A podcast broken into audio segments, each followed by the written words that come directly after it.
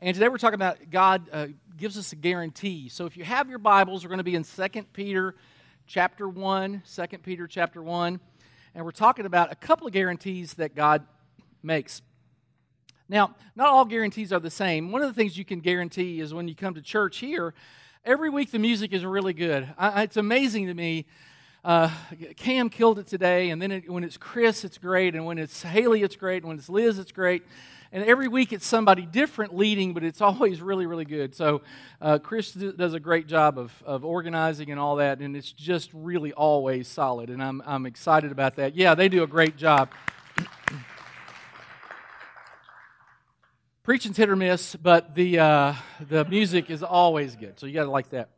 Um, guarantees aren't always um, built the same, they don't always work out. Uh, there was a guy named Russell Seeley who got fired from his job. He worked for the Postal Service in Britain. It's called Consignia. And they fired him, and he thought he didn't get treated fairly, and so he filed a, um, a claim about, hey, I needed a, you know, a different, or I need to get a, another. Uh, he appealed, basically, his firing. Uh, a wrongful termination suit is what he filed. And he was rejected on his termination suit because, not because of the merits of the case particularly, but um, because he had mailed his paperwork in using consignia and he had paid extra because there was a guarantee that if you paid extra it would be delivered in one day and it was delivered in three days. And so it's kind of funny and ironic that uh, the very company that fired him then caused him to stay fired because they didn't do what they said they were going to do. Uh, there are guarantees on products all over the place. Uh, there are guarantees to make you look thinner increase your love life make you smarter there's one I read this week that uh, promises thicker, fuller hair in just one week, which some of y'all need that. I mean, really, it's a thicker, fuller hair. But then if you read the fine print, the fine print says uh, versus unwashed hair. So your washed hair is going to be fluffier than your matted down, greasy hair. That's kind of the, the guarantee. And one more, one more guarantee. I don't know if you know this, but there's a lifetime guarantee on pacemakers. Did you know that? Think about it just for a second. it's really kind of funny. Okay, all right. So, God makes a guarantee. He makes many of them, but let's look at one particular one because this is really good. God has given us everything we need for living a godly life. Everything we need. If living a godly life is your goal, and it probably should be if you follow Jesus, then God gives us everything we need. He's given us everything. There are tools that you need. And here's the deal if I ask you to build something, but I don't give you the tools, if I said, hey, rebuild my engine in my car, but I don't give you the parts and I don't, you don't have the tools, that's really not fair. Or if I said, hey, bake me some bread, would you bake me some bread, but I don't give you flour or whatever it takes to bake bread? I don't bake bread. But um, it does, is flour, right? See, y'all don't bake bread either. Okay, flour and eggs and whatever it takes, and yeast. And if I don't give you the stuff or I don't give you an oven, it's not fair. And what I like about this is God guarantees that He's given us what we need to live a godly life. I mean, what else could you hope for? That, uh, that He gives you everything you need. Now, here's the catch there's always a catch, right? Some assembly is required. Has anybody ever shopped IKEA? Anybody? IKEA? Uh, IKEA is Swedish for stupid people shop here. Uh, that, you didn't know that. It's true. Um, IKEA, nothing is built. Everything, basically, um, you could buy an entertainment center and it's in a box this big. I, I, mean, I don't know how they do it, but they stuff it in there. And, and on the outside, it'll say some assembly required. And you take it home and, and um, you have to put it together. Now, they are smart enough to not write any directions. They just have pictures. they, they think we're all illiterate, uh, evidently. And so there are pictures. And the beautiful thing is, they're pretty good pictures. So you can kind of figure it out. And, and A goes with B, and you do this little screw thing, and some assembly is required. And here's what I found with those IKEA things. And the reason I know that stupid people shop there is because most of the time it's us, uh, my family. We bought things there before. And what's amazing to me is, I don't know how they get it all in that little box, but everything's there. I've never had it, I've never had it where it wasn't all there. And in this particular case, when God says He's given us everything we need, He's saying, Hey, I'm going to supply the parts, but you have to do the work. I'm going to give you what you need to make it happen, but you're going to have to make it happen. I'm going to provide you the tools, I'm going to give you the stuff, everything's in the box. But you still have to make an effort. That's kind of the whole point. When I recently uh, had knee surgery in July, and and when you have knee surgery, I, I, like to walk. Kind of my exercise of choice is walking. Well, walking isn't really good on a on a banged up knee, bummed up knee, and so um, I purchased a rowing machine because it's really good. It's good aerobics. It's good kind of cardio. Um, and it's low impact on your knee. There's a reason. I mean, there's a strategy behind that. It's like, okay, I'm going to get, and I bought a, kind of a, a nicer one, and it has a screen, and so you can row with the people on the screen. So last week, I rowed in Ireland, in Zambia, and in Brazil. You want to know what the difference is? Nothing. Uh, every screen looks just like this. I could have, I could printed this and taped it on there and saved a couple hundred dollars. I mean, this is all it looks like. Evidently, the rowing is all the same everywhere because this is this is your view. Oh, there's water. I mean, that's all you see. Okay, so here's the point. That machine does me no good if I don't use it. Right? I mean, it's great. It's a great workout. It's, uh, uh, it's good for your health. It's good for your heart. it is a great machine to own, but it only is effective if you use it. I've got to use it. It's going to be effective in my life. Okay, well, so God gives us everything we need for godly living, but we have to do something with it. He's giving us the tool. He has he's unboxed it for us, but we've got to do something with it. Now, I'm going to read what he says. Hey, here are some things you need to develop. And here's what it's going to seem like, and I apologize in advance. And let me just give you a hey, you know, take a deep breath speech. Have you ever gone to the movie and you had to sit on the front row and like the screen is this big and, it's just too much? I hate that. Okay. I'm going to read these next two verses and you're going to go, it's just too much. Well, it's not. It really isn't. And God has guaranteed us you can do this, you can do it. I'm giving you everything you need for a godly living, but I'm also, this is doable. Understand this is doable. So we're going to read it. I'm going to read it slow, and there are seven things here, and kind of faith is important. And I'm going to read it, and we're going to you're, you're going to be tempted to say it's just too much. I'm on the front row. It's not too much, and I'll explain what each of these means and how you can develop. You can do this. Let me be your coach today. You can do this. This is not beyond you. Um, now, sometimes you go to those places, like if you go to Lowe's and you buy something, uh, sometimes it'll say some assembly required, and they will put it together for you. Maybe you don't have time or you're not mechanically inclined. You can't do it. You just, just can't do it. Or you're just lazy. I mean, whatever. But in this case, understand you can do this. This is doable. So let's look at a couple of verses. Don't be overwhelmed. I'll explain them, I promise. Make every effort to respond to God's promises supplement your faith. Supplement that's you have faith and you want more than that. Supplement your faith with a generous provision of moral excellence. And to moral excellence supplement that with knowledge. And to knowledge supplement that with self-control. And to self-control supplement that with patient endurance. And to patient endurance supplement that with godliness. And godliness supplement that with brotherly affection. And brotherly affection supplement that with love for everyone. And you can see, like, oh man, it's just too much. Well, okay, let's just start at the beginning because I, I promise we'll walk through it and it won't be too overwhelming. But you have to have, you supplement faith.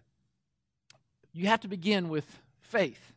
faith is the absolute starting point, and you have to own it to build it. Uh, I can't go into IKEA and break open the box and start putting it together because I don't own it yet. But once I have faith, once I have faith in Jesus, then these things can grow in my life. Um, I have a Subaru vehicle, and um, uh, it has a warranty. I'm sure I haven't really looked into it too, much, but I know uh, Hyundai has a great warranty 100,000 miles, 10 years. It's really a good warranty. Now, what would happen if I took my Subaru to the Hyundai dealership up on, on Wade Hampton and said, Hey, I really like your guarantee? I'd like to apply your guarantee to my car. I know I didn't buy it here, and I know it's not your brand, but I'd like you to fix this under your guarantee. What would they say to me? Go away. Uh, that's what they would say. Because, or they would say, "Would you like to buy a Hyundai?" Because that's really why we're here. Um, I don't get the guarantee of somebody else because I don't own that product. Okay. Faith is the starting point. I supplement my faith. That, that's the starting point. Now, look at verse 8. The more you grow like this, this is guarantee number two. The more you grow like this in these things we just talked about, the more productive and useful you will be in your knowledge of our Lord Jesus Christ. The more you do those seven things, the more your faith grows, the more you uh, connect with God, and the more you're able to benefit the kingdom uh, of Christ. really a good promise.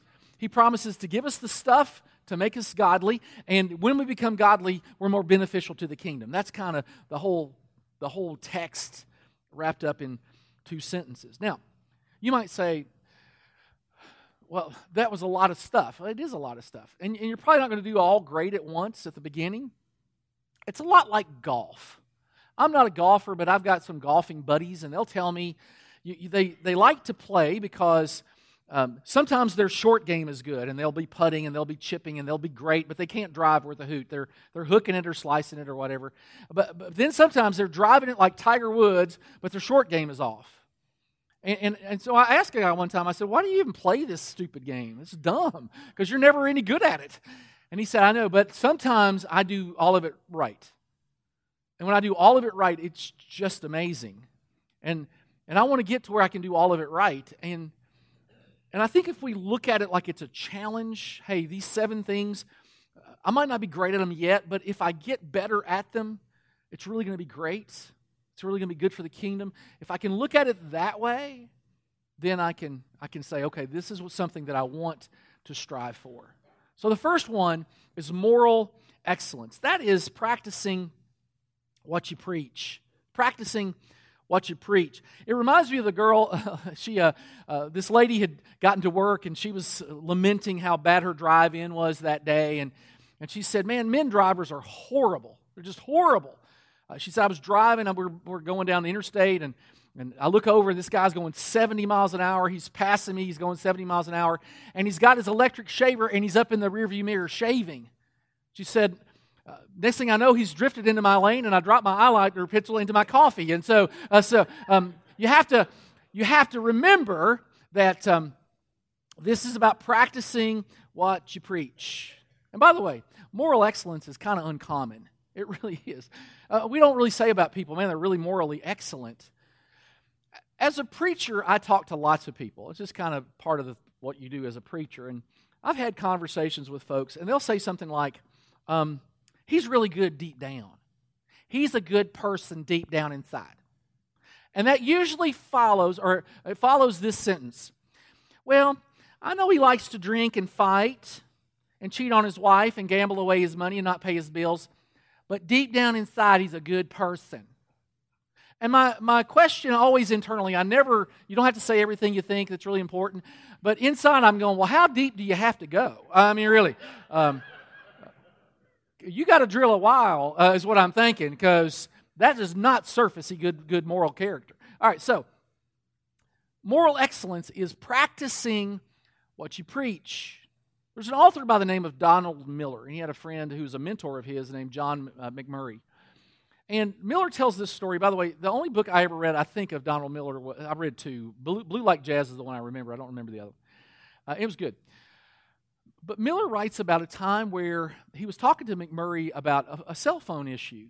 And he, he told his friend, Hey, I've gotten this new, I got a brand new cell phone for free.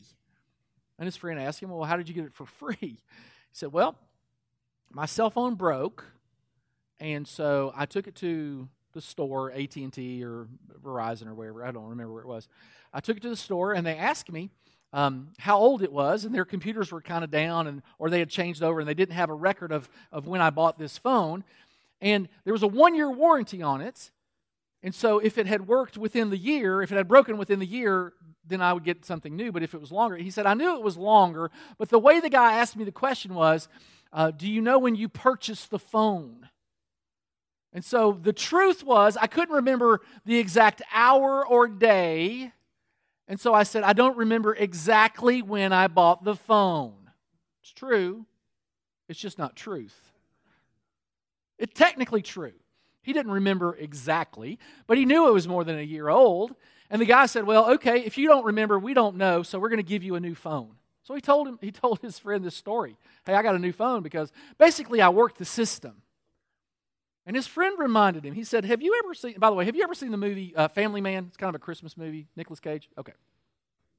In this movie, Nicolas Cage is this. I mean, he is a go-getter, uh, high roller, um, uh, uh, not entrepreneur, but a financier. Kind of lots of money, lots of power, uh, the finest things in life and he is visited it's sort of like one of those it's, it's a little bit of a play on scrooge a little bit he's visited by an angel who puts him in a different life shows him what it would be to be different than that and like having a family and, and the, the beauty of, of that life anyway this um this angel kind of appears several different scenes and in this one scene he appears as a cashier at a convenience store and Nicolas Cage is waiting in line and having a conversation with him. And there's a little girl, young lady in front of him.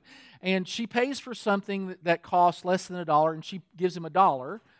And this angelic cashier, he gives her back change as if she had paid with a 10.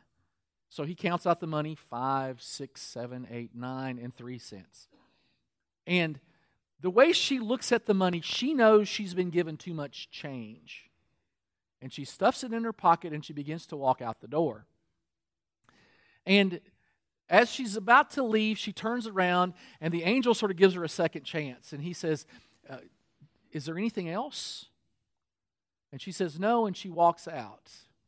And his commentary, the angelic clerk's commentary to Nicolas Cage's character is she just sold her character for $9. It took $9 for her to sell her character. And that was the story that, that uh, uh, that um, Dennis, uh, Donald Miller's uh, friend was telling him. And, and, and Miller said, Are you saying that I sold my character for the price of a phone? And his, this is where you need real good friends, because his real good friend said, Yeah, I do. I do think you sold your character for the price of a phone. And then he makes the point.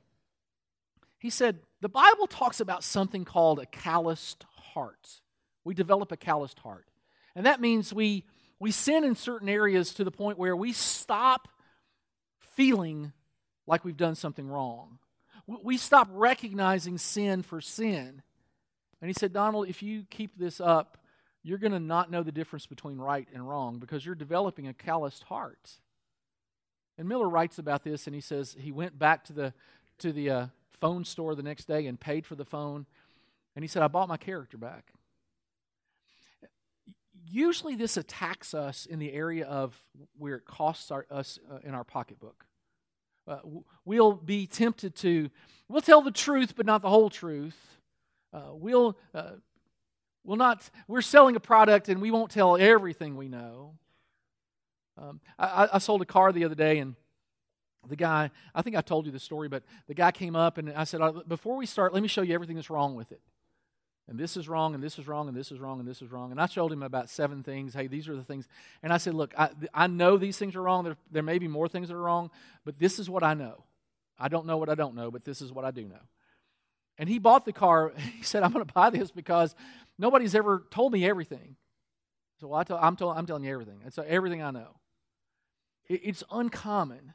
Now, just quickly, moral excellence doesn't get you into heaven uh, it doesn't save you. The Bible tells us in this verse um, salvation is not a reward for good things we've done.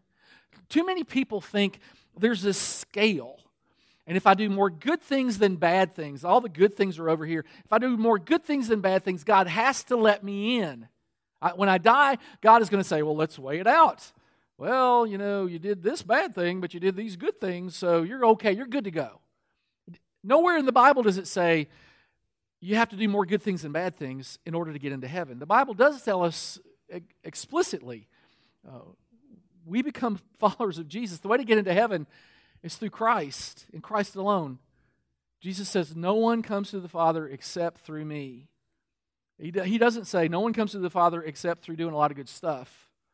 And you, your scale, it could be, you could be weighted, you could be the goodest good guy ever. And if you don't have Jesus forgiving your sins and leading your life, then you're not getting in. So it's not moral excellence to the point where, hey, I'm doing this because I want God to forgive me. You're doing it because you become a new person. Anyone who belongs to Christ has become a new person. The old life is gone, the new life has begun. And so you do that by looking for opportunities. I, you hear people say sometimes, oh, I've done my good deed for the day. Well, that's great. But what if, what if you had five opportunities to do good deeds for the day? What, what if you had opportunities to tell the truth, the whole truth, nothing but the truth? What, what if you had opportunities to serve somebody? What if you have opportunities you probably do every day to, to make a difference, to encourage? See, that's moral excellence. I'm going to do the right thing every time because it's the right thing, and I have an opportunity to do it every time. The second thing is knowledge, and you would expect this is biblical knowledge. You expect a preacher every time you come to church to tell you to read your Bible, and I'm going to tell you this is about reading your Bible. Now, for me, the way I do it, the only way I've ever found that works for me is I have to schedule it. Because if I don't schedule it, I don't do it. I get up in the morning.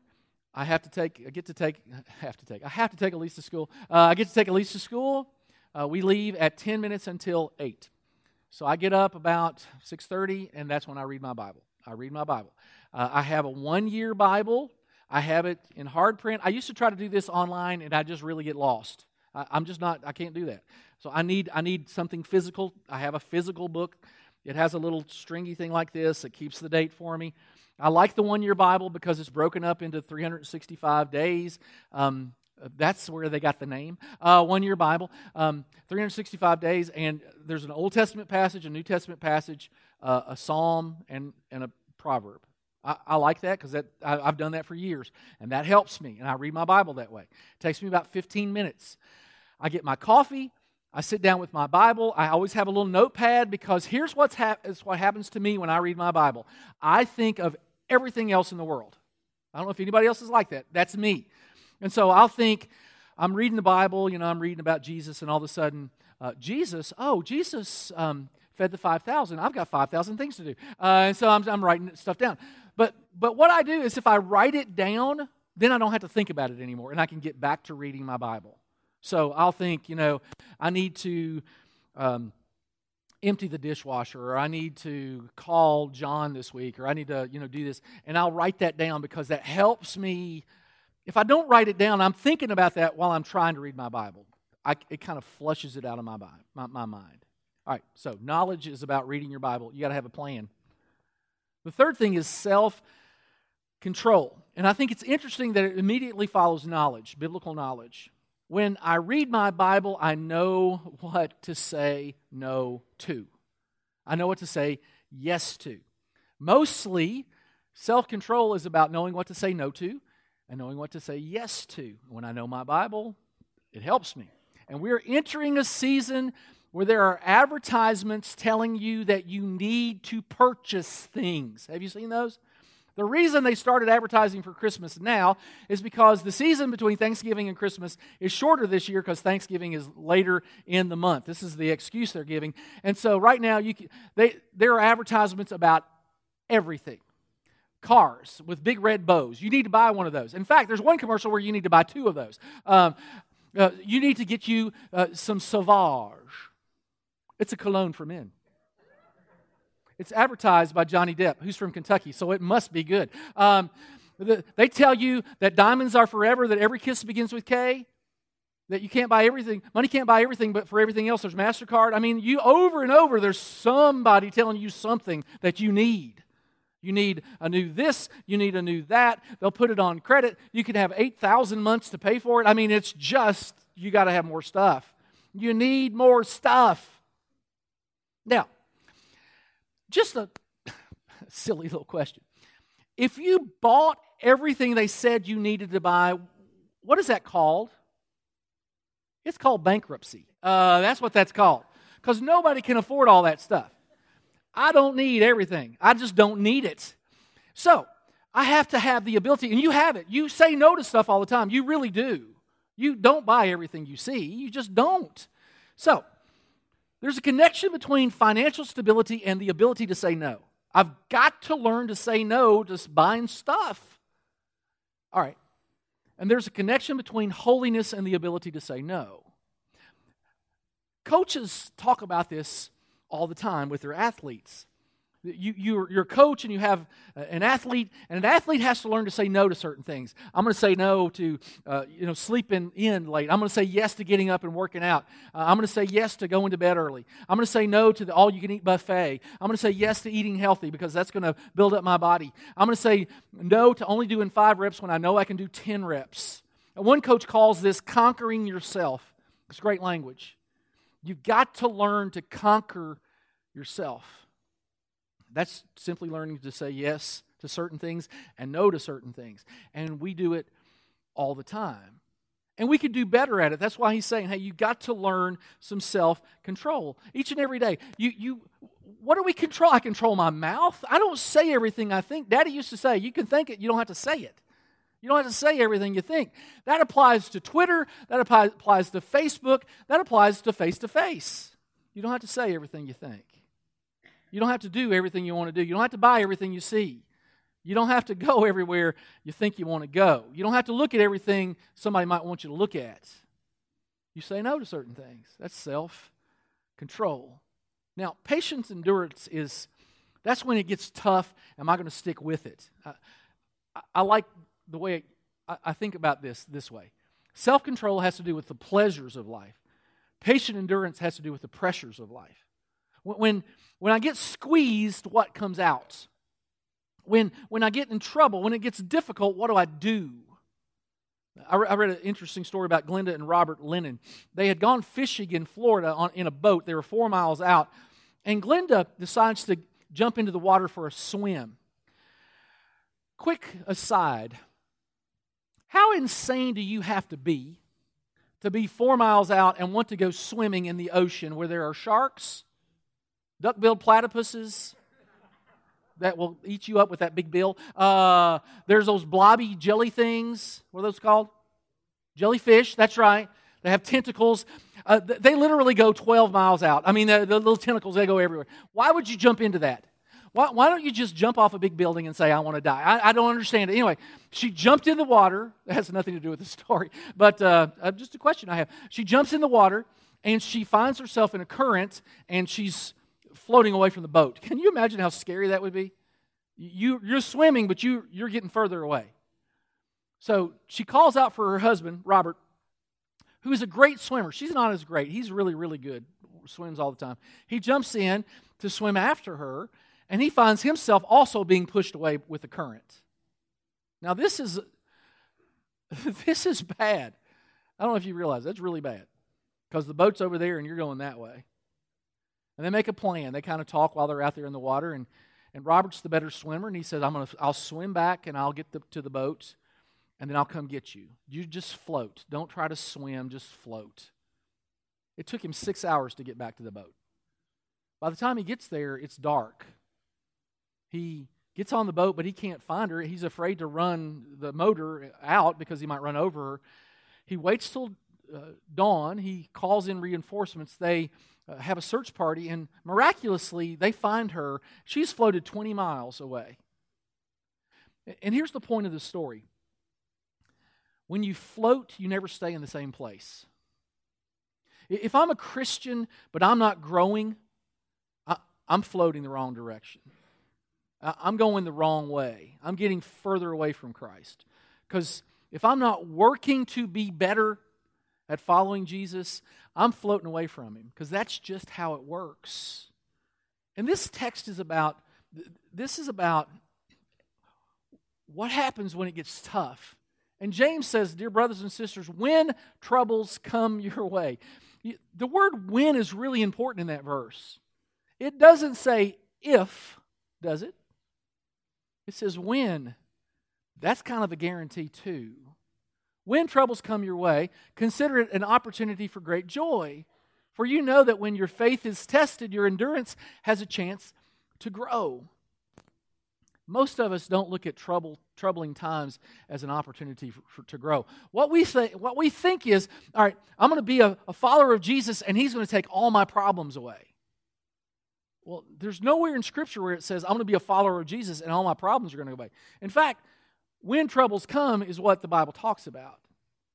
You got somebody to walk with you through the troubles, but He's not taking them all away. What do you do when you're in the midst of difficulty? I heard an old expression and I like it a lot rough seas make skilled sailors. That's what this says. For you know, when your faith is tested, your endurance has a chance to grow. So, so we should be, I mean, I, I, the Bible says, be thankful in all circumstances, not particularly for all circumstances, but be thankful in them because in the circumstance, I'm having the opportunity to grow. Godliness is about being in right relationship with both God and others. This is how, how do I treat people? Do I treat people well? I heard a cute little story about um, a mother who took her son. She was going to the doctor and uh, took her little son to the doctor to, to be with. He, she didn't have babysitting, and so little boy's about three years old, and he's sitting there with her and playing or coloring or whatever. And and while they're waiting, this this daughter, it was a probably a granddaughter, uh, rolls in an older man in a wheelchair, and he she parks him at the end, and she goes and signs him in. He's kind of there all alone; nobody's talking to him. And this little this little kid slips off his chair and walks over and, and holds this little man's hand, and and he says, "I know how you feel. My mama makes me ride in a roller a, a, a stroller too sometimes. My mama makes me ride in a stroller too." That's it's called empathy. I feel for you. I feel with you. I, I feel what you feel. There are people who have difficult times all around us. And we can be sympathetic to them, and that's good, but we need to have empathy as well. We need to feel what they feel. Can I put myself in that person's shoes? That's what godliness is. Can I put myself in that person's shoes? Isn't that what Jesus did for us? He put on flesh so that he could know how we feel. Brotherly affection, the word literally is Philadelphia. You probably thought it meant uh, cheesesteak, but really it means brotherly affection. Um, we live in a society where we're becoming more and more isolated. And this is kind of talking about hey, develop friendships with people. Um, if you're in a waiting room, uh, next time you're in a waiting room, let me observe something. See how many people are in that waiting room with you looking at their phone. Because we don't talk to each other anymore at a waiting room because we're just looking at a phone. You want to know how many people it is? Everybody. It's everybody. I don't care where you are. Uh, this is this is our life. It's funny to me. Uh, I was at the mall the other day, and uh, you think this is like a kid problem? I, I saw at a table uh, some senior citizens, uh, and they all had their phones out. I mean, they're Facebooking their grandkids. I don't know, but uh, they're all doing. They're all on the phone. It, it is epidemic, and we don't have friends. We don't develop friendships. And so I, I strategically, I have three or four guys that I call once every two or three weeks just to keep up with them. Uh, my, my, buddy Doug lives in Kentucky. Um, my buddy Will lives in, in Virginia. I, I, talk to these guys because I want to be strategic and, and who I have relationships with. My, my friend Mike Wilson, who used to get me in a lot of trouble. Uh, Mike and I are still great friends, and I talk to him about every month. We kind of keep up with one another. I developed my friend Rodney, also in Kentucky. Uh, I talk to these guys because I want to have those relationships. You just have to make an effort. You have to make an effort because we need each other. You, know, probably if you've been around long enough, this is a guy named Derek Redmond. He was one of the fastest, maybe the fastest 400 meter runner uh, in the 92 Olympics. And he won the first round and he won the second round, and he was in the third round, uh, semifinals, and he, his hamstring tore, which sounds incredibly painful. He fell to the tarmac. The guys came out on a stretcher. He stood up and he was going to hop, he was going to finish. And he was in great pain, and this is his dad dad's name was John. And John ran out there and helped him get to the finish line because we need each other. We need help. We need people to come along beside us. And so when we talk when he talks about brotherly affection, he's saying, "Hey, we need each other." Let me quickly end. The last thing he says is love for everyone. Uh, it makes sense he would end this way because Jesus said, By this, all men will know that you're my disciples if you love one another. And then Jesus said the best way to do this is that in everything, do unto others as you would have them do to you. Treat people the way you want to be treated. And to close out the sermon, let me end with 2 Peter 1 9. So he's saying, hey, do these things and develop this character. And those who fail to develop in this way are short sighted or blind, forgetting that they have been cleansed from their old sin. Have you ever been short sighted? Like you didn't consider where this was going to go? Last year, uh, I bought at least some basketball shoes.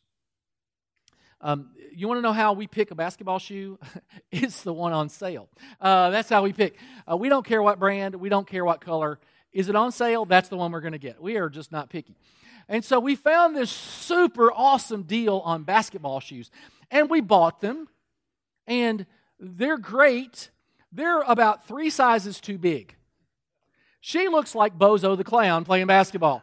I swear, um, I don't know how she doesn't trip everybody. It's just unbelievable. And I don't know what I was thinking other than this is cheap. Uh, uh, sure, it's a men's size 14, but still, uh, it seems like it ought to fit. I bought these shoes thinking, oh, this is going to be good. This is going to be great. And, and I looked at her in them the other day and I'm like, who bought those shoes for you? Like, are you a clown at the play at school? I mean, what, is, what are you doing in those shoes? And she said, Daddy, you bought these um, last year. And I'm like, Are you sure your mom didn't do that? Because I really don't want to take credit for that. Because they're, they're as big as this table, they're horribly big. I don't know if I thought, well, she'll grow into them. She'd have to be 12 feet tall to grow into these shoes. It is unreal how big these shoes are. Uh, the worst shoes ever. I don't know why Miriam let me buy them. I really, I, I really, I don't know why she let me buy them. I do remember bringing them home and, and Miriam saying, Those look a little big. It's like, no, they're perfect. Short sighted, that's what that is. I did not consider that she's not going to fit into these, and this is stupid. So we're getting her some new shoes, cheap, of course, because uh, that's what we do. Now, listen, when this says, those of you who fail to develop these things in your life, moral excellence and, and uh, self control and those things, those who fail to develop those things are short sighted you're not thinking. You're not playing the movie forward. There's, there's, you're going somewhere with your life. Or at least you should be. It's not just about here and now. There's an eternity waiting for us. Developing these characters, this character in our life, it's about the future. It's not about today or what's cheapest or what's easiest. It's about the future. It's all about the future. Father, I thank you for this text and these words.